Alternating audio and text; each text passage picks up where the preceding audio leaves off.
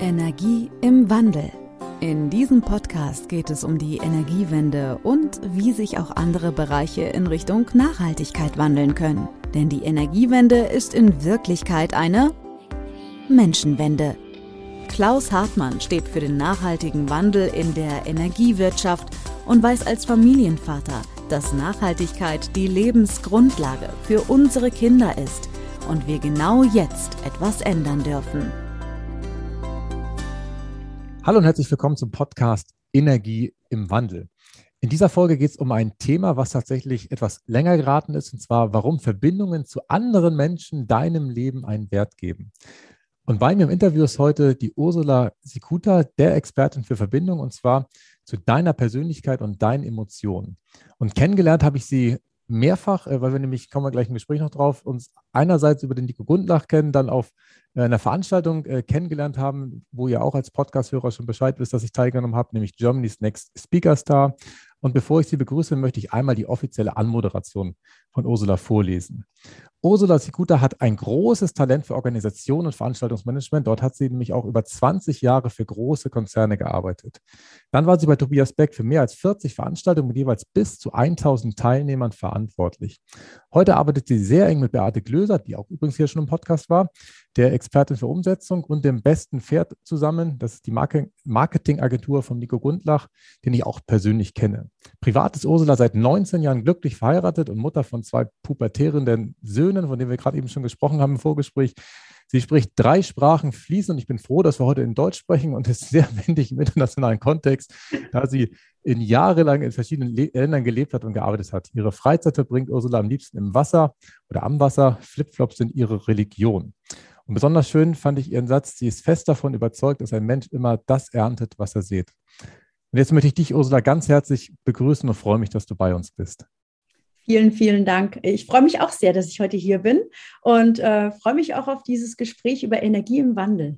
Ja, jetzt muss ich einfach fragen, was sind die anderen beiden Sprachen, auf die wir ausweichen können? Ob ich dann eine Chance hätte oder ob ich versagen würde? Englisch, Englisch und Spanisch. Englisch und Spanisch, ja, habe ich auch theoretisch beides mal gelernt. Ähm, Englisch wäre, glaube ich, noch ein bisschen frischer, weil ich meine Vorlesung auf Englisch halte, und als ich in Mexiko gearbeitet habe und hätte Spanisch anwenden können, habe ich trotzdem Englisch gesprochen. Deswegen glaube ich, wäre das Englische besser. Das ist interessant, denn ich habe auch in Mexiko gelebt. Ach was, wo denn und wann? In Mexiko-Stadt von neunzehnhundertneunundneunzig bis zweitausendeins. Ah, okay. Nee, war ich nach dir da? Ich war zweitausendvier bis zweitausendfünf da. Ich habe da damals noch für einen Daimler so ein Projekt gemacht im Rahmen meines Studiums. Da war ich, weiß nicht, vier, fünf Monate da. In Puebla. In Puebla, genau. Da äh, war das Werk. Da sind alle die, was mit Autos zu tun haben. Ja, ja, wobei gewohnt haben wir in D F, also in, in, in Mexiko-Stadt selber, in einem Bezirk, ich glaube Santa Lucia hieß er, der war tatsächlich na, etwas weniger sicher, wobei unser Sicherheitsmann mit seiner Schrotflinte am Eingang, der hat uns mal Sicherheit vermittelt, dass er darf auf uns aufpasst, wenn das passiert. Aber in echt, glaube ich, wäre auch als erstes weggelaufen, wenn da irgendwas los gewesen wäre. Also, wobei, du warst ja noch in der Zeit da davor, da war es wahrscheinlich noch ein bisschen sicherer, weil tatsächlich nach uns ein Stück weit diese Studenten verschleppt wurden und was da alles passiert ist, das ist tatsächlich zumindest in der Außenwahrnehmung, die ich ja dann eingenommen habe danach, ein bisschen gefährlicher geworden, oder was war dein Eindruck damals? Ähm, ich war vor zwei Jahren das letzte Mal da, und da haben meine Freunde mir in Mexiko-Stadt gesagt, dass früher Mexiko-Stadt äh, gefährlicher war als das Land, und dass es heute andersrum ist. Dass es auf dem Land gefährlicher ist als in der Stadt. Okay, weil das Land gefährlicher geworden ist oder weil die Stadt... Weil es einfach viel mehr Kriminalität auch auf dem Land gibt, okay, und viel weniger Kriminalität in der Stadt. Ich muss aber zugeben, mir ist nie irgendwas passiert. In allen Reisen, die ich in Lateinamerika gemacht habe, mir ist nie irgendwas passiert. Also da hatte ich vielleicht einfach einen ganz besonders eifrigen Schutzengel. Ja, da glaube ich aber auch dran, dass tatsächlich die Sachen, die da auftreten, häufig den Menschen passieren, die das auch ein Stück weit anziehen, dass sie sagen, okay, was weiß ich, ich, ich duck mich vielleicht weg, und dann, dann, dann ist man da vielleicht im falschen Moment am falschen Ort, und dann passiert es mit einem, und ich habe es auch noch nie erlebt, dass, also zumindest bewusst, habe ich nicht wahrgenommen, dass mich jemand überfallen wollte oder sonst was. Wahrscheinlich grinse ich auch einfach zu viel und sehe auch zu billig aus, als dass es sich lohnt, den jetzt da irgendwie über den Haufen zu schießen, um da irgendwie was rauszuholen. Gut, das war jetzt ein Gedanke. Einstieg, der gar nicht geplant war. Ich wollte tatsächlich erstmal fragen, jetzt hatten wir eben schon gehört, du warst in Mexiko praktisch neunundneunzig bis zweitausendeins. Wie bist du ansonsten zu dem gekommen, was du heute machst? Ich habe ja tatsächlich diese zwanzig Jahre relativ schnell aufgezählt. Das, da waren ja wahrscheinlich verschiedene Stationen bei, die du da erleben durftest, nicht wahr? Also ich kann das eigentlich ganz kurz, ähm, ganz kurz beschreiben. Ich habe über zwanzig Jahre in einem Konzern gearbeitet als Eventmanager. Ähm, dann gab es einen großen Wandel. Ein, ähm, weil damals ähm, die Stellen, die Stelle, die ich hatte, war Teilzeit und alle privat, alle Teilzeitstellen wurden ähm, ja, abgeschafft. Okay. Und dann hatte ich die Wahl zwischen ganz oder gar nicht und habe mich dann für gar nicht entschieden, habe das Unternehmen verlassen und bin dann für vier Jahre zur S A P gegangen, habe dann vier Jahre für S A P ähm, in den U S A Ausstellungen organisiert, was auch sehr, sehr schön war und habe aber da schon gemerkt, hm, ich würde so gerne mal ein Produkt verkaufen oder unterstützen mit meinen Ausstellungen und Events, hinter dem ich auch stehen kann. Also vorher war es Pharma, dann war es I T, aber es war nie ein Produkt, wo ich dachte, das ist meins. Mhm. Ja. Und wie es der Zufall so wollte, bin ich dann als Eventmanager bei Tobias Beck gelandet über einen, den einen oder anderen Umweg und habe dann ein Produkt unterstützen dürfen und vertreiben dürfen, das mich einfach nicht mehr loslässt. Und das ist Persönlichkeitsentwicklung. Und so cool. So begann dann diese Reise, die jetzt letzten Endes auch letztes Jahr in meine Selbstständigkeit geführt hat als, als Coach. Sehr gut, super. Über Tobi und, und die Station können wir gerne auch gleich sprechen. Ich war da gedanklich noch bei der Teilzeitstelle hängen geblieben. Und zwar, ich habe es ja zweitausend, wann war das denn? Ähm, achtzehn genau andersrum gemacht, dass ich als Führungskraft damals bei den Stadtwerken Flensburg mhm. auf Teilzeit gegangen bin. Das war auch neu, anders zum ersten Mal, wie immer, weil das ja tatsächlich schwer zu verstehen war. Und hatte aber auch das Gefühl, dass nach mir das ganz viele andere auch gemacht haben, auch Führungskräfte mhm. ähm, und, und nicht nur in Anführungszeichen äh, diejenigen, die vielleicht noch nebenher sich um die Familie kümmern durften und, und praktisch dann auch ein Stück weit weniger Führungsverantwortung übernommen hatten. Und das fand ich jetzt spannend, dass bei dir damals, das war ja nicht vor irgendwie zweiundzwanzig Jahren, sondern wahrscheinlich vor, weiß ich nicht, zehn Jahren oder sowas, der Zeitgeist genau andersrum war, dass gesagt wurde, hier gibt es keine Teilzeit mehr, weil für mich ist das eigentlich das neue, neue Normal mehr oder weniger. Ja, das ist ein absolutes Unding. Mein Sohn war damals in der ersten Klasse, mein kleiner Sohn. Und ich habe damals halt für mich ganz klar entschieden, ähm, ich werde nicht Vollzeit arbeiten, wenn mein Kind in, die, in der ersten Klasse ist. Und mein großer Sohn war damals in der vierten Klasse. Es war für mich undenkbar. Aber es wurden einfach alle Teilzeit. Und es war natürlich ganz charmant formuliert. Denn dann, natürlich wurden wir nicht entlassen, sondern es wurde uns einfach dargelegt, entweder ganz oder gar nicht. Und es ist dann deine private, persönliche Entscheidung, zu gehen oder nicht. Ja. Und dann bin ich gegangen. Und es hätte mir nichts Besseres passieren können. Zu dem Zeitpunkt übrigens, zum Thema Wandel, äh, war das für mich nicht einfach, denn ich hatte über zwanzig Jahre sehr gerne in diesem Konzern gearbeitet, aber ich wollte eben partout nicht Vollzeit arbeiten. Mhm. Deswegen bin ich dann gegangen. Ja. Okay, ja. Ja, S A P. Übrigens, mein, mein, Mann, mein Mann hat äh, auch mit, mit Geburt unserer Kinder äh, Teilzeit eingeläutet, war damals bei einem der größten Finanzdienstleister Deutschlands angestellt und der erste Mann überhaupt im Konzern, der als Teilzeitmitarbeiter dann geführt war wegen Elternzeit. Das hat er sechs Jahre gemacht. Erst drei Jahre für den einen Sohn, dann drei Jahre für den anderen. Und der größte Gegenwind, den er da bekommen hat, war von Frauen. Nur so als oh, kleiner Sidehack, die dann immer, wenn er gegangen sind, gesagt haben, viel Spaß auf dem Spielplatz. Und er hat dann gesagt, ja, den werde ich haben. Das war für uns eine sehr interessante Erfahrung, dass, dass Männer haben, also selbst sein Vorgesetzter hat gesagt, sie finden das überragend gut, dass er das macht, sich zu entscheiden, Zeit mit seinen Kindern zu verbringen. Und meistens waren es Frauen, die sich nicht verbeißen konnten, einen Kommentar abzugeben. Das ist spannend, weil ah. waren das denn Frauen, die selber in Vollzeit gearbeitet haben? Oder ja. waren das, okay. Mhm. Vielleicht Neid an der Stelle, dass sie auch gerne ein bisschen früher vielleicht nach Hause hätten gehen wollen. Er hat damals aber für viele Kollegen die Tür aufgemacht, denn danach haben einige Kollegen das auch gemacht und da ist er auch bis heute froh und dankbar für, äh, für diese Gesetzeslage, sag ich mal, dass er das machen konnte, weil dadurch hat er einfach ähm, ja wirklich sehr lange, sehr viel Zeit auch mit den Kindern verbringen können. Und mir hat es ermöglicht, immer weiterhin auch ähm, ja, in, in einer Position zu bleiben und zu sein, die mir einfach unheimlich viel Spaß macht und so haben wir uns perfekt ergänzt bis heute. Ja. Das glaube ich, hört sich gut an. Also ich habe damals ja auch, wann ist Bjarne zweitausendzwölf geboren, auch Elternzeit genommen. Ähm, die zwei Monate, das war ja damals das, was, ich sag mal, sich aufgedrängt hat, mehr oder weniger, weil man hatte ja als Eltern vierzehn Monate Zeit und einer durfte maximal zwölf nehmen. Dann ist es ja logisch, dass der Mann, wo er in meinen Augen mindestens mal zwei Monate nimmt. Ich war damals auch der Erste. Und äh, nach mir habe ich genau das Gleiche erlebt, wie du auch eben beschrieben hast, Ursula, dass viele dann zu mir kamen so, sag mal, Klaus, ich habe da mal eine Frage, wie geht das denn? Wo muss man denn da was ausfüllen? Und was sagt der Chef dazu und sonst was? Und ich dachte, Mensch, Alter, jetzt füll den Zettel aus, äh, das ist gern gesehen hier. Die freuen sich, wenn du danach mit neuen Ideen wiederkommst. Also ja. Das ist tatsächlich was...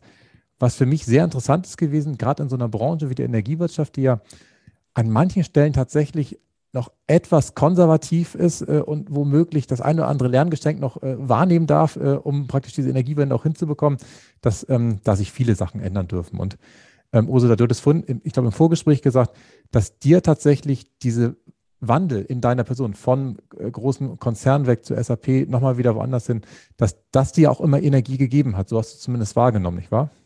Ähm, ja und nein. Also erstmal ja. hat es mir immer Energie genommen.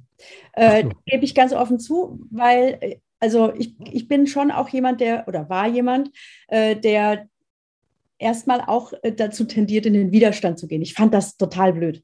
Ich dachte so, das kann doch nicht sein und, und ich möchte doch hier bleiben und so. Und dann habe ich aber mich irgendwann entschieden. Und ab dem Zeitpunkt, wo ich mich entschieden habe, so okay, das ist jetzt die neue Situation. Ich nehme das jetzt mal an. Was kann ich denn daraus machen? Und dann habe ich Anlauf genommen und habe mich immer nur verbessert. Und ich muss heute sagen, äh, ich bin ja nicht mehr achtzehn, sondern knapp drüber. Ähm, ich kann von wirklich behaupten, dass alles in meinem Leben für mich passiert ist. Und heute kann ich dem Ganzen ganz gelassen entgegengehen. Wenn mir irgendwas passiert, wo ich in den Widerstand zu gehen drohe, ich innehalten kann und sagen kann, Moment, okay, was ist die Energie, mit der ich mich gerade damit beschäftigen möchte? Und wo steckt denn jetzt das drin, was ich noch nicht verstehe?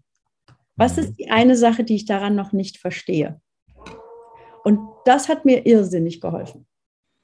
Okay, nur mal aus Interesse, wie lange dauert die Phase noch, äh, um praktisch die, die interne Wendung hinzubekommen?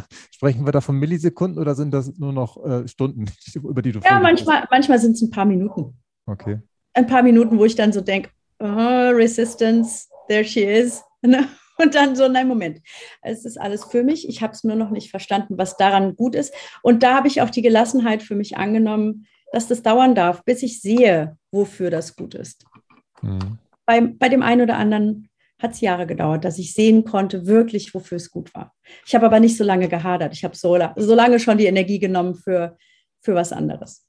Ja, ja, das glaube ich, dass diese, dieser Muskel tatsächlich trainiert werden darf. Das ist ja nicht ja. nur so, dass jetzt in der Energiebranche da die Energiewende da ist. Es ist ja gefühlt in, in vielen Lebensbereichen so, dass wir Wandel sehen, Wandel mitmachen dürfen. Und ich glaube, diejenigen, die, ähm, die in diesen Widerstand gehen, du hast dieses Wort eben so schön benutzt, dass die natürlich sich an der Stelle aufreiben und es dann auch für sie schwerfällt. Wie, wie nimmst du das wahr? Ist, ist diese, wird dieser Muskel stärker, des sich Anpassens, des Anpassens so negativ, des sich selber Wandels oder ähm, sind noch immer viele Menschen in diesem Widerstand? Die Deutschen sind grundsätzlich im Widerstand. Ich glaube, das ist ein deutsches Phänomen. Kann ich auch direkt auf meine ähm, Erfahrung in Mexiko zurückgreifen zum Beispiel. Du kennst den Ausdruck garantiert, auch wenn du dort Englisch gesprochen hast. Die Mexikaner benutzen andauernd den Ausdruck ni modo. Das bedeutet so viel wie, da kann man nichts machen. Und das ist ein, ein Wort, das im, im mexikanischen Sprachgebrauch zum Beispiel extrem äh, frequentiert wird. In Deutschland hörst du in den seltensten Fällen, da kann man nichts machen. Ich nehme das jetzt einfach so an. Der Deutsche an sich ist immer erstmal am Knottern und am Maulen. Und ich, ich habe die Mexikaner immer so ein bisschen bewundert und manchmal hat es mich auch genervt über Dinge, wo ich mich dann echauffiert habe, dass die gesagt haben, da kann man doch nichts machen. Warum regst du dich denn auf? Und ich so, nein, da kann man doch was machen. Natürlich, äh, der Gedanke, da kann man was machen, diese Veränderung anzustreben, das bringt natürlich auch Energie. Denn wenn ich mich über etwas ähm, echauffiere oder wütend werde, kreiert das Energie. Wut ist eine sehr, sehr kreative Emotion. Mhm. Und ähm, ich habe eben gelernt, das dann auch zuzulassen und dann zu gucken, okay, ich darf jetzt auch wütend werden, aber ich muss daraus was erschaffen. Eine Wut darf immer auch ein Ergebnis bringen. Ich finde das total wertvoll, wenn jemand seine Wut leben kann. Ich habe ja mit sehr vielen Frauen auch schon gearbeitet und äh, sehr viele, also gerade Frauen haben halt zum Beispiel auch gar kein Problem damit, in Trauer zu gehen und traurig zu sein, aber Trauer ist eben keine kreative Energie. Wut ist kreativ. Mit Wut kann man Dinge erschaffen. Die Menschen, die die größten, bedeutungsvollsten Erfindungen gemacht haben oder politische Veränderungen erwirkt haben, sind keine Menschen, die traurig waren. Das sind Menschen, die wütend waren, die gesagt haben, ich gebe mich damit nicht mehr zufrieden. Deswegen ist Widerstand per se nicht schlecht. Mhm. Aber man muss halt gucken, was man daraus macht. Gehe ich in Widerstand, um zu leiden? Oder gehe ich in Widerstand, um Verantwortung zu nehmen dafür, Dinge, die ich im Außen wahrnehme, zu ändern? Im Außen oder im Innen? Ja, das ist total spannend. Ähm, ich überlege gerade noch, ich habe tatsächlich dieses Nimodo nicht wahrgenommen. Also zumindest, ich kann mhm. mich bewusst nicht daran erinnern. Wahrscheinlich haben sie es auch gesagt, aber wahrscheinlich war ich so oft im Englischen, dass, äh, oder vielleicht hatten sie auch keinen englischen Ausdruck dafür, dass, dass sie im Prinzip das mir nicht so übersetzen konnten und es deswegen bei mir nicht angekommen ist. Ähm, Aber ich bin jetzt noch gedanklich an der Stelle, wenn wir Deutschen im Prinzip doch so häufig in den Widerstand gehen, fehlt uns wahrscheinlich häufig dann dieser, dieser Switch, dass wir aus dieser Wut, aus diesem aus Widerstand dann im Prinzip das Kreative machen, oder? Dass Richtig. wir da hängen bleiben. Richtig. Schau mal, wenn du, musst du nur über die Ländergrenze gehen. In Frankreich, wenn Menschen wütend werden, die fangen an zu streiken. Stimmt. Deutsche machen das nicht. Ja, stimmt. Also nur als Beispiel, jetzt nicht, dass ich gerade zum Streik aufrufen möchte, aber was ich einfach sagen möchte, ist, dass, dass die Deutschen sich halt gerne mit dem, mit dem Jammern abfinden. Mhm. Und, und Jammern ist halt nicht kreativ. Jammern ist Jammern des Jammerns wegen. Mhm. Deswegen sind auch die wenigsten Deutschen zufrieden, weil die jammern lieber. Ja, das stimmt, bei diesen Umfragen, die immer gemacht werden. Aber das finde ich jetzt sehr spannend. Da sind ja immer die, die, die Schleswig-Holsteiner, schwieriges Wort, immer innerhalb Deutschlands noch die Zufriedenen sind. Das heißt, unter den Blinden sind sie zumindest noch die Einäugigen. Ich rede hm. mir immer ein, dass es womöglich damit zusammenhängen könnte, dass die Dänen ja, wenn man so einen Glücksindex nimmt, immer irgendwie unter den Top Ten weltweit sind. Die sind ja anscheinend von der Mentalität her, zumindest in meiner Wahrnehmung, ja, die haben das auch. Die haben genau das, was du sagst. Das ist im Prinzip, wenn irgendwas nicht hinhaut, ja gut, dann ist es so, aber die setzen häufig, zumindest in meiner Wahrnehmung, dann gleich wieder an und sagen, okay, wie kann ich denn für mich jetzt hier eine Lösung finden? Mhm. Weil die akzeptieren das sofort, dass jetzt, was weiß ich, das Ding runtergefallen ist, kaputt ist und dann überlegen sich, gut, äh, oder mache ich es wieder heil oder schmeiße ich es weg oder was auch immer, die sind dann damit durch und, und gucken dann, wie es weitergeht. Mhm. Aber in Dänemark hast du nicht gearbeitet zufällig, oder? Unter deinen vielen Auslandsstationen? Nein, in D- Dänemark habe ich mal Urlaub gemacht, das war sehr schön. Ähm, aber also tatsächlich verbinde ich auch zum Beispiel mit Dänemark, das, also wenn ich ein Wort damit verbinden würde, wäre es Gelassenheit. Ja. Interessant. Mhm. Das ist interessant, das gerade festzustellen. Ähm, ja. Da gibt es auch so ein gutes Wort für, für, ach, das ist so peinlich, dass ich jetzt nicht drauf komme, Glücke oder sowas. Das ist im Prinzip nicht Glück, sondern es ist im Prinzip einfach, geht in Richtung Gelassenheit, also so, so, so eine, müsste ich nachschlagen, komme ich jetzt nicht drauf. Das ist im Prinzip so ein, so ein Grundgefühl, wie sie ihr Leben führen, dass sie im Prinzip diese mhm. entspannte Zuversicht haben oder wie sie das nennen. Und dass du das auch wahrgenommen hast äh, im Urlaub alleine schon, ich meine, das ist ja auch klar, du kommst ins Ferienhaus, da sind alle Türen offen. Also, also ich habe noch nie, also ich habe, glaube ich, mal einen erlebt, wo man was zuschließen konnte. Das war so kompliziert, dass ich dachte, wenn ich so kompliziert das Haus abschließen muss, dann verstehe ich auch, dass ich nie das Ding abschließen will, weil das war hier das da hoch und dann da rumdrehen und dann ist es vielleicht zu, bloß beim Testen geht es wieder auf. Also das war total äh, kompliziert und da sind, sind sie tatsächlich sehr entspannt. Ein Tipp, den ich dazu geben möchte, wenn man dazu tendiert, in den Widerstand zu gehen, ist eine Frage, die ich zum Beispiel, lachst du dich jetzt wahrscheinlich kaputt, aber ich habe die wirklich als Reminder in meinem Handy und die kommt mehrfach am Tag einfach random angeschossen, diese Frage. Und da steht nur drauf, wie kann es jetzt noch besser werden? Okay. Und diese Frage ist magisch, weil sie suggeriert ja, dass es schon gut ist. Auch wenn es gerade nicht gut ist, fühlt sich das gut an. Mhm. Und da kannst du sagen, das ist Augenwischerei oder nicht, aber es wirkt. Interessanterweise werde ich immer auf meine Energie angesprochen, immer. Wo holst du diese Energie her? Da frage ich mich, wie kann es jetzt noch besser werden? Ah, das ist cool. Wie machst so, du das technisch, dass das Ding da rauskommt, aus Interesse? Ja, das kommt einfach übers Handy aufs Display. Über eine App? Ja, ja, äh, ja, über, äh, ja ich habe eine Erinnerung eingestellt. Ach so. Also Erinnerung drin, okay. Also Erinnerung drin. Und ich habe das für verschiedene Tage an verschiedenen Uhrzeiten, dass ich nicht jedes Mal, so, das kommt dann schon und dann, ah ja, okay, wie kann es eigentlich jetzt noch besser werden? Und dann denke ich, ja krass, stimmt, wie kann es eigentlich jetzt noch besser werden? Und dann ist der Fokus klar. Ich wünsche das sehr, ich wünsche das sehr vielen Menschen übrigens. Ich glaube, dass wir eine andere Grundschwingung in diesem Land hätten, ohne politisch werden zu wollen, wenn Menschen sich das öfters mal fragen würden.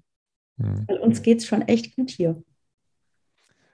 Gebe ich dir recht. Das erinnert mich an das, was ich meine Kinder vorm zu Bett gehen natürlich jeden Abend frage, und zwar, was hat dir am besten gefallen? Weil es ist einfach, der, der Tunnel ist klar, der, der Fokus ist geframed, es kann jetzt nur um schöne Momente geben vom Tag. Wenn ich frage, was hat dich heute am meisten aufgeregt, und das ich jeden Abend fragen würde, da wäre im Prinzip das Leben auch vorgezeichnet, dass äh, womöglich die Kinder eine höhere Kompetenz darin entwickeln, äh, irgendwas Schlechtes zu finden, als wenn ich einfach nur nach dem Schönen frage. Und ich finde die Frage cool. Ich habe sie mir unterstrichen. Ja. Die, die hat Potenzial. Jetzt muss ich erstmal den Faden wieder aufnehmen, weil gefühlt habe ich von meinem, äh, das, was ich vorbereitet habe, noch nicht viel äh, gefragt äh, an der Stelle. Ähm, ich habe aber tatsächlich äh, bei dir gelesen, dass dieser Hashtag, über den wir auch im Vorgespräch äh, kurz gesprochen haben, Born to Connect, da, deiner ist, den du für dich erkannt hast. Und da würde mich interessieren, was genau du damit oder du darunter verstehst und, und wie der dich erreicht hat und, und wie er praktisch dein, dein Leben seit einiger Zeit bereichert. Ja, gerne. Ähm, also zum einen, dieser Hashtag, den habe ich mir tatsächlich nicht überlegt, sondern ähm, ich bin relativ ähm, aktiv in Social Media, in Facebook und in Instagram, obwohl ich, also Instagram nicht so gerne mag, aber ich, ich mache das halt.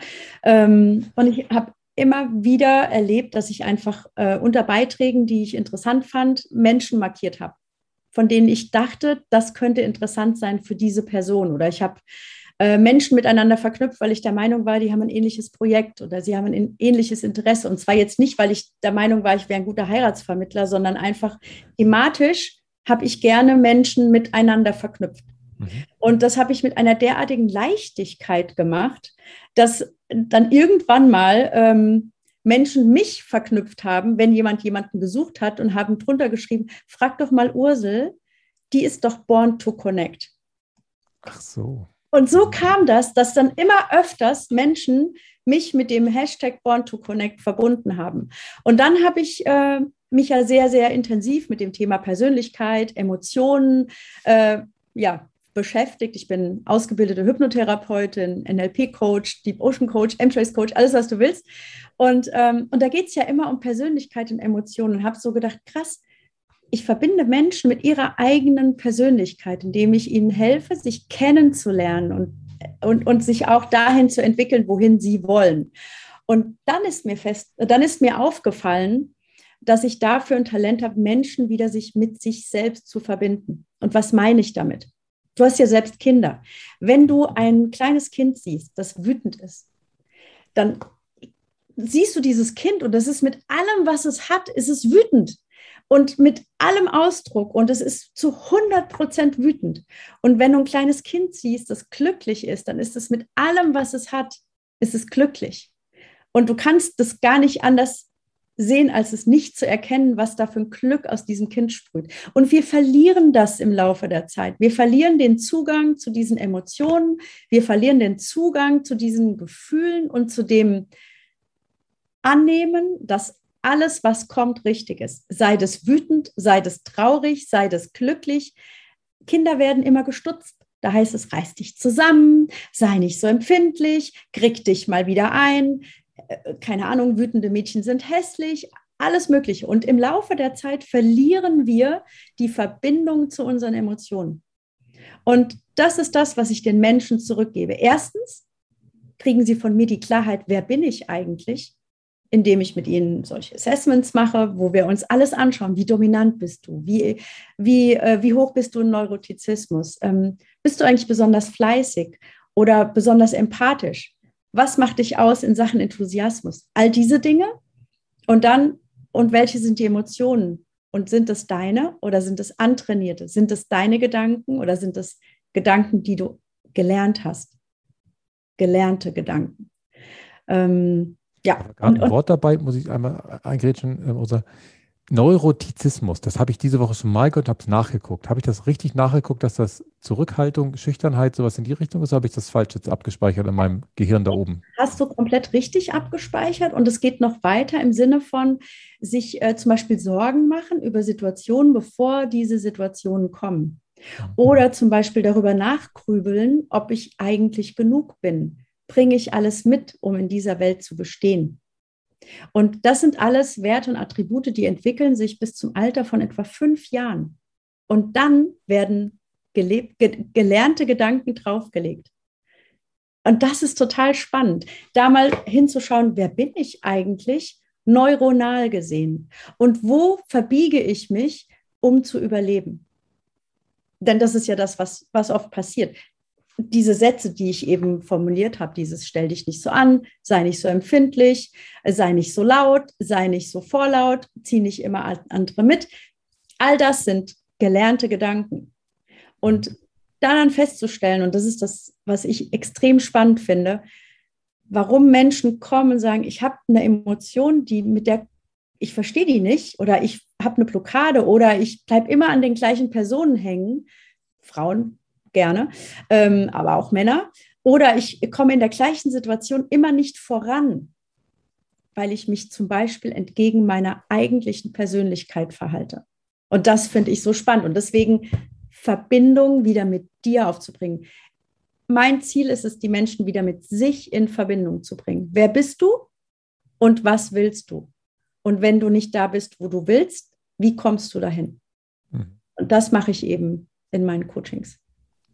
Cool. Ich mhm. fand das mit den fünf Jahren ja eben total spannend, dass sich das bis zum fünften Lebensjahr ausgeprägt hat, ein Stück weit. Weil ich hätte gedacht, dass danach auch noch ganz viel passiert, aber tut es anscheinend nicht mehr, oder? Also äh, nicht, was deine neuronale Persönlichkeit angeht. Also nicht dein eigentliches Spektrum. Was sich dann entwickelt, und das ist das, was ich eben gesagt habe, was sich dann entwickelt ist, sind die Überlebensmuster. Mhm. Also Beispiel, du bist geboren als ein Mensch, also nur hypothetisch, du bist geboren als ein Mensch, der extrem empathisch ist. Ne? In einem Raum mit hundert Personen gibt es nur drei, die empathischer sind als du. Und dann kriegst du dein Leben lang erzählt, sei halt nicht so empfindlich. Was passiert? Du verbiegst ab. Genau.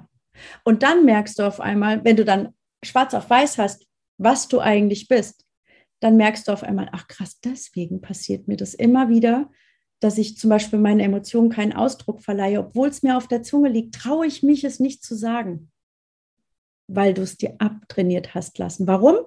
Um zu überleben. Mhm. Um zur Gruppe dazuzugehören, weil die früher, wenn du nicht in der Gruppe warst, außerhalb der Höhle, bist aufgefressen worden vom Tier. Ganz genau. Und, und, und das finde ich einfach wahnsinnig spannend. Also diese Assessments, die, die liegen mir am Herzen wie nichts. Und dann auch Menschen wieder dahin zu bringen, wo sie eigentlich hingehören. Denn weißt du, ich habe ja nun in der Szene der Persönlichkeitsentwicklung sehr, sehr viel gesehen. Und da werden dann, ich sag mal, tausend Menschen auf ein Seminar geschickt. Aber gar nicht für jeden und jeden Menschentypen ist das Seminar vielleicht das Richtige. Vielleicht wäre für jemanden, der zum Beispiel ähm, nicht so hoch ist in Offenheit, ne, der einfach introvertierter ist, für den wäre vielleicht ein anderes Seminar, in einem anderen Rahmen, das bessere Seminar. Mhm. Und das ist eben das, wo ich dann auch sagen kann, schau mal genau hin, wer du bist, weil wenn du weißt, wer du bist, weißt du auch besser, was du willst und was du nicht willst. Diese Assessments, das finde ich ja total spannend, funktionieren die so, dass du Fragen stellst und dann auf Basis der Antworten das einsortierst oder auf Basis von Körpermerkmalen? Ich kann da kurz Geschichte zu erzählen. Ich war am Donnerstag auf einem Stilberatungsseminar und die haben auch so vier so Grundtypen, die wieder Mischtypen unter sich haben und da wird tatsächlich geschaut, wie hoch praktisch der Abstand zwischen Stirn, also wie heißt das hier, Augenbraue und Haaransatz ist, ob das gerade ist, wie die Nasenform ist, ob da irgendwie so kleine Löcher seitlich sind und all so ein Kram. Und da kann man dann, keiner ist alles in Reinform, aber jeder ist im Prinzip dann so tendenziell eher in die Richtung oder eher in die Richtung und das hängt dann auch ganz viel damit zusammen, wie er sich kleidet, beziehungsweise was er intuitiv anziehen würde. Und, und was er vielleicht clevererweise anziehen würde, weil er dadurch andere Menschen ansprechen kann, die vielleicht gar nicht in seiner, ich sag mal, normalen Kleidung ihn sehen würden, weil sie ihn gar nicht wahrnehmen. Geht es auch um Äußerlichkeiten oder sind es eher Fragen oder gibt es eine ganz andere Methode, dass da irgendwo ein Kabel angeschlossen wird und über die Schnittstelle ausgelesen wird? Ähm, ich empfehle in dem Zuge den, gerne den Film äh, The Social Dilemma. Der läuft auf Netflix, kannst du gerne in die Keynotes reinstellen. Mhm. Ähm, und zwar ist das, ist das ein, also der Test wird gemacht über einen Algorithmus. Also du gibst einen Persönlichkeitstest am P C ein, du beantwortest Fragen und ähm, auf Basis dieser Fragen wird eben ausgewertet, wie, dein, wie deine Persönlichkeit entwickelt ist. Jetzt denkt man so, naja, klar, aber so ein Test, den kannst du ja manipulieren und so. Selbst die Geschwindigkeit, wie du die Fragen beantwortest, wird ausgewertet. Das ist ein vollkommen verrückter Algorithmus. Und ich habe jetzt schon sehr, sehr viele von diesen Assessments gemacht und dann natürlich auch immer gefragt, okay, wie, wie sehr findest du dich wieder? Und war die Übereinstimmung neunundneunzig Komma neun Prozent. Warum? Weil das sind ja deine Antworten und sehr viel Erstaunen. Sehr, sehr viel. Ach so. Oh Gott. Deshalb. Also das kam immer, immer wieder bei all diesen Auswertungen. Und, ähm, und das macht mit mir persönlich ganz viel, weil es mich so rührt, wenn Menschen wieder in Verbindung mit sich kommen. Und dann passt wieder alles zusammen. Ja. Born to connect. Ich verbinde die Menschen mit sich, mit ihren Emotionen, mit ihrer Persönlichkeit und dann auch mit dem, was sie eigentlich wollen. Ich habe sehr viele Menschen, die mich anschreiben und sagen, ich möchte gerne das oder das machen.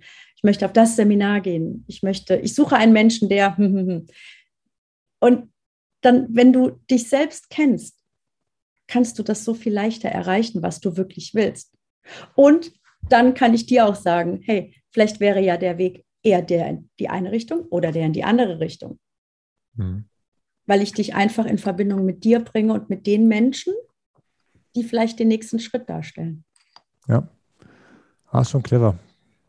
Weil also es gibt ja auch den Spruch, äh, Umwege erhöhen die Ortskenntnis. Kannst ja auch immer im Prinzip äh, rumtappern und gucken, wo es ist. Ich befürchte, wenn man das Navi einmal richtig einstellt und losmarschiert, ist man einfach schneller da, wo man halt hin möchte und hat nicht nur die ganze Zeit rumgeeiert und, und die Ortskenntnisse erweitert an der Stelle. Und weißt du, weißt du nichts gegen Ortskenntnisse. Aber tatsächlich ist unsere Zeit hier endlich.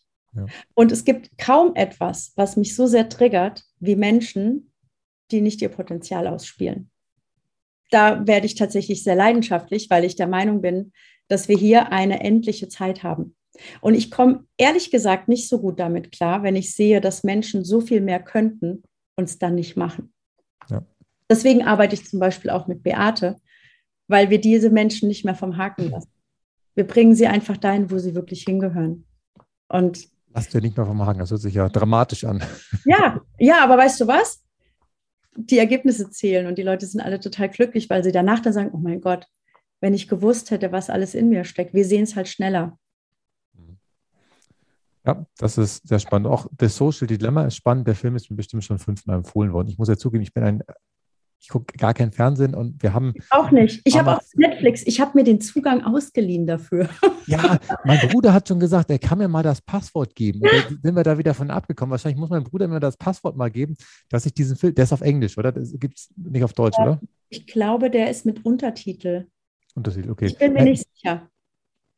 Ich, ich habe deswegen nachgefragt, weil unser N L P-Trainer hat uns auch so einen Tipp gegeben, wie man schneller Sprachen lernen kann. Also mein Sohn und ich, das Neun, der hat jetzt eigentlich schon angefangen, wir haben jetzt beide das Langzeit-Ding-Foto äh, geredet und gucken uns jetzt immer Filme, also kurze Serien, wir haben bisher eine geguckt, so oft waren wir schon dabei, erst auf Deutsch und dann das Gleiche auf Englisch an, damit das Wissen aktiviert wird im Gehirn.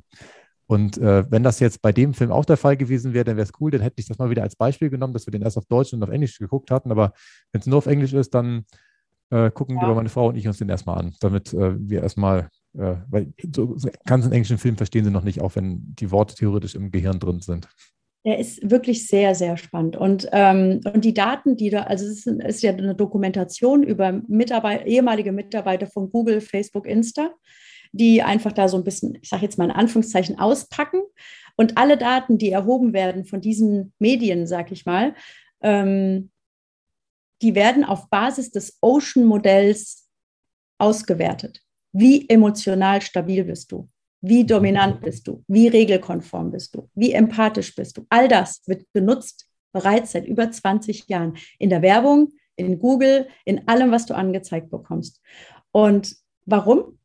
Weil das bei allen Menschen gleich ist. Also gleich, nicht gleich ist. Bei allen Menschen gleich aussagekräftig ist. Und machen wir uns nichts vor. Ich habe ich hab bei S A P gearbeitet. Ich weiß, wie das ist, wenn in Zukunft ich äh, zum Beispiel sage, in einem Gespräch mit einem Podcast-Aufnehmer, äh, äh, ich finde Dänemark wunderschön, kann ich davon ausgehen, dass ich nachher, wenn ich meinen Computer anmache, eine Werbung bekomme für einen Reiseführer in Dänemark oder äh, Restauranttipps Und die Zukunft wird so aussehen, dass wenn ich morgen dann in ein Einkaufszentrum gehe, direkt ein Pfeilchen angeht, wo steht, du Ursel, du wolltest doch mal nach Dänemark. Die Wanderschuhe, die du dafür brauchst, gibt es heute im dritten Stock im Sonderangebot. Und all diese Daten werden heute schon ausgewertet, ob wir wollen oder nicht. Und sich dann darüber im Klaren zu sein, wer ich bin und was ich bin, finde ich in dem Zusammenhang ganz besonders interessant. Eigentlich, also es gibt ja wahrscheinlich Stimmen, die das schlimm finden würden. Eigentlich finde ich es ja praktisch, wenn einem das dann gezeigt wird, weil sonst würdest du ja nicht in den dritten Stock gehen und dir die Schuhe zumindest mal angucken. Also ich muss ja zugeben, ich bin jemand, der, der das eigentlich ganz praktisch findet, aber während ich spreche, habe ich gemerkt, dass ich da verdammt viele Eigentliche reingebaut habe in diese drei Sätze. Ja, ähm, weißt du, ich finde halt immer, Wissen ist Macht. Und je mehr ich über mich Bescheid weiß, desto weniger bin ich zu manipulieren. Ja, das stimmt. Ursula, ich habe noch einen anderen Spruch und wir kommen auch dem Ende schon entgegen, weil ich ja gesagt habe, wir äh, wollten mal eine halbe Stunde anpeilen, was schon wieder nicht funktioniert hat. Ich weiß, hat super funktioniert. Das ist ein anderes Thema. Ich habe einen Spruch noch von dir gelesen, der war, glaube ich, jetzt nicht in deiner Anmoderation, sondern woanders. Und zwar, ähm, wenn du deine Zielgruppe suchst, dann dreh dich mal um. Ähm, wie, wie meinst du den? Da hast du wahrscheinlich auch noch spannende Tipps äh, für diejenigen, die sich tatsächlich äh, um ihre Zielgruppe Gedanken machen. Absolut. Ähm, also das kommt jetzt natürlich auch aus meiner Personal Branding-Ecke. Ne? Ich arbeite ja sehr gerne und wirklich sehr, sehr gerne mit dem besten Pferd zusammen. Ich bin freie Mitarbeiterin und ähm, unterstütze da Menschen, die gerne, gerne ein Personal Branding brauchen oder ein Pitch-Training oder was auch immer. Ähm, wenn du deine Zielgruppe kennen möchtest, dreh dich mal um. In neunzig Prozent der Fälle ist deine Zielgruppe die Person, die du früher mal warst. Mhm. Und ich habe dazu einen schönen Post neulich gemacht in LinkedIn, wo auch ein Bild von mir zu sehen war als Kind und dann ein Bild von mir von heute. Warum? Und warum ist es mir heute so wichtig, Menschen in ihr Potenzial zu bringen? Weil ich jahrelang selbst unterhalb meiner Möglichkeiten gespielt habe. Und deswegen triggert mich das auch so. Deswegen macht es mich wahnsinnig, wenn ich zugucken muss, dass jemand nicht da ist, wo er eigentlich hin könnte, wenn er endlich den Glaubenssatz loslassen würde, das kann ich nicht. Ja. Und deswegen sind wir immer unsere eigene Zielgruppe. Ja, weil wir denen ja auch wahrscheinlich authentisch helfen können. Also wenn ich jetzt überlege, ähm, ich habe unheimlich viele ähm, Abschlussarbeiten, früher Diplomarbeiten, jetzt Bachelor- und Masterarbeiten betreut, weil ich ja selber zweimal eine geschrieben habe. Also nicht, weil ich das erste Mal es nicht gut gemacht habe, sondern weil ich einmal Diplom und dann nochmal Master studiert habe und so Spaß daran hatte. Und ich konnte tatsächlich denen immer so gut helfen, weil ich ja genau wusste, wo sie jetzt stehen, wo sie gedanklich hängen, ohne dass ich sagen mussten, wusste ich, okay, jetzt machst du erstmal einen Zeitplan fertig, damit du überhaupt erstmal hier in der Lage bist zu gucken, äh, wann du fertig sein willst und dann wird sich der Rest unterwegs ergeben und dann wird sich daraus die, wie heißt das Ding, die Gliederung ableiten, das ist alles gut.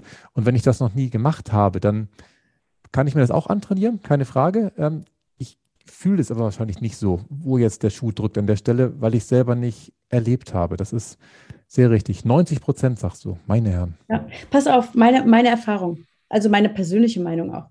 Ich würde zum Beispiel niemals zu einer, ähm, lass mich überlegen, ich würde zum Beispiel nie zu einer Familienberatung gehen bei einer Person, die selbst keine Kinder hat. Hm. Ich würde auch nicht zu einer, Heb- äh, zu einer Hebamme gehen, die selbst keine Kinder hat. Oder zu einer Ernährungsberaterin, die hundertdreiundachtzig Kilo wiegt. Warum? Weil die für mich kein Proof of Concept hat. Das ist für mich eine ganz persönliche Einstellung. Sicherlich gibt es überragend gute Hebammen, die selbst keine Kinder haben. Oder Beraterinnen in familientherapeutischen Zentren, die auch keine Kinder haben. Für mich persönlich es ist aber wichtig, dass die Person fühlt, was ich fühle. Und wenn ich jemanden betreue in meinen Coachings, die nicht da ist, wo sie hin könnte, wenn sie loslassen würde und würde sagen, okay, ich, ich springe jetzt einfach, ich mache das einfach. Wie soll ich die denn unterstützen können? Ja. Und das ist das, warum ich sage, du bist deine eigene Zielgruppe.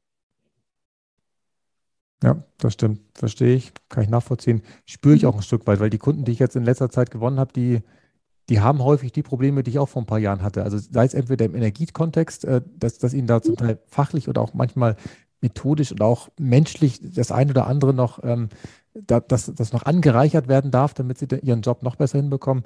Aber auch in anderen Bereichen würde ich angesprochen und denke, okay, ja, kann ich helfen und, und ich kann dann auch helfen. Das ist, jetzt habe ich es verstanden, was mit dem Blick zurück gemeint ist. Wunderbar.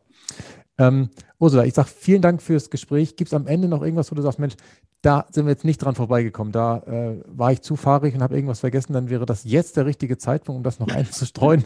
Ähm, jetzt, der Werbe, jetzt der Werbeblock. Also, wenn jemand wissen möchte, wer er wirklich ist, ich biete Deep Ocean Assessments an. Das ist vollkommen unkompliziert und ich bin erreichbar über Facebook und Instagram und LinkedIn. Und ich denke, dass du wahrscheinlich meine Kontaktdaten unten reinschreibst. Meine Webseite ist nicht auf dem aktuellen Stand übrigens. Die wird überarbeitet bis Ende des Jahres. Ähm, da bin ich noch, einfach noch nicht dazu gekommen. Ähm, ja, aber ich stelle sie auch nochmal unten mit rein. Sehr gut, super. Das kommt in die Shownotes, da finden die Menschen das. Und wer sich selber ein Stück mehr finden kann, äh, ist in dem Deep Ocean Assessment genau richtig. Und da, ähm, ja, also ich gucke mir den Film auf jeden Fall an, äh, bin da total gespannt. Und äh, ich freue mich, wenn du noch mehr Menschen praktisch da ein Stück weit den Weg ebnest oder leuchtest zumindest, in welche Richtung es gehen kann, weil ich glaube, das tut Deutschland gut, dass wir an vielen Stellen ähm, vielleicht mehr in unserer Kraft sind und dann werden wir auch als, als ganze Volkswirtschaft ja wieder äh, uns noch besser äh, präsentieren, als wir es vielleicht ohnehin schon tun. Absolut. Danke. Sehr gerne. Hat mir irrsinnig Spaß gemacht. Vielen Dank für die Einladung. Energie im Wandel. Das Wichtigste nochmal in sechzig Sekunden. Aus dem Podcast mit Ursula habe ich mitgenommen, dass die Deutschen grundsätzlich im Widerstand sind und sie hat das im Vergleich zu anderen Ländern, wo sie gearbeitet hat, erlebt, was natürlich erstmal nicht so gut für die Energiewende ist, weil da natürlich sich viel verändern darf und dann so ein Widerstand erstmal nicht hilft. Aber, und jetzt wird es spannend, aus dieser Wut heraus, also wenn Widerstand da ist, kann es natürlich auch Wut sein, kann Neues entstehen und das Neue kann dann wiederum verwendet werden, um den Wandel zu begünstigen, denn Wut ist eine ganz kreative Energie, habe ich gelernt und das kann uns tatsächlich ein Stück weit helfen und wenn du ganz persönlich den Widerstand spürst, fand ich die Frage schön, wie kann ich jetzt das noch besser machen oder wie kann ich jetzt noch besser werden? Und das ist tatsächlich eine Frage, die natürlich sehr positiv ist und an der Stelle häufig, wenn man wieder irgendwo hängen bleibt, einen äh, voranbringt. Und etwas off-topic äh, war noch der Hinweis, dass in neunzig Prozent der Fällen deine Zielgruppe du vor zehn bis zwanzig Jahren bist. Das heißt, du hast da ja im Prinzip den Proof of Concept. Und für jeden, der sich jetzt äh, vielleicht ein Stück weit selbstständig machen will, ist das natürlich ein total wertvoller Hinweis. Ich hoffe, euch hat die heutige Interviewfolge wieder gefallen und ihr habt zum Thema Verbindung für euch was Spannendes mitgenommen. Ich freue mich auf eure Rückmeldung und auch auf eure Kommentare, die ihr mir gerne bei Instagram schicken könnt. Bis zum nächsten Mal. Tschüss. Energie im Wandel. Kein erhobener Zeigefinger, eher ein Blick für die Möglichkeiten. Und mehr Möglichkeiten findest du im World Wide Web unter klaus hartmann punkt de.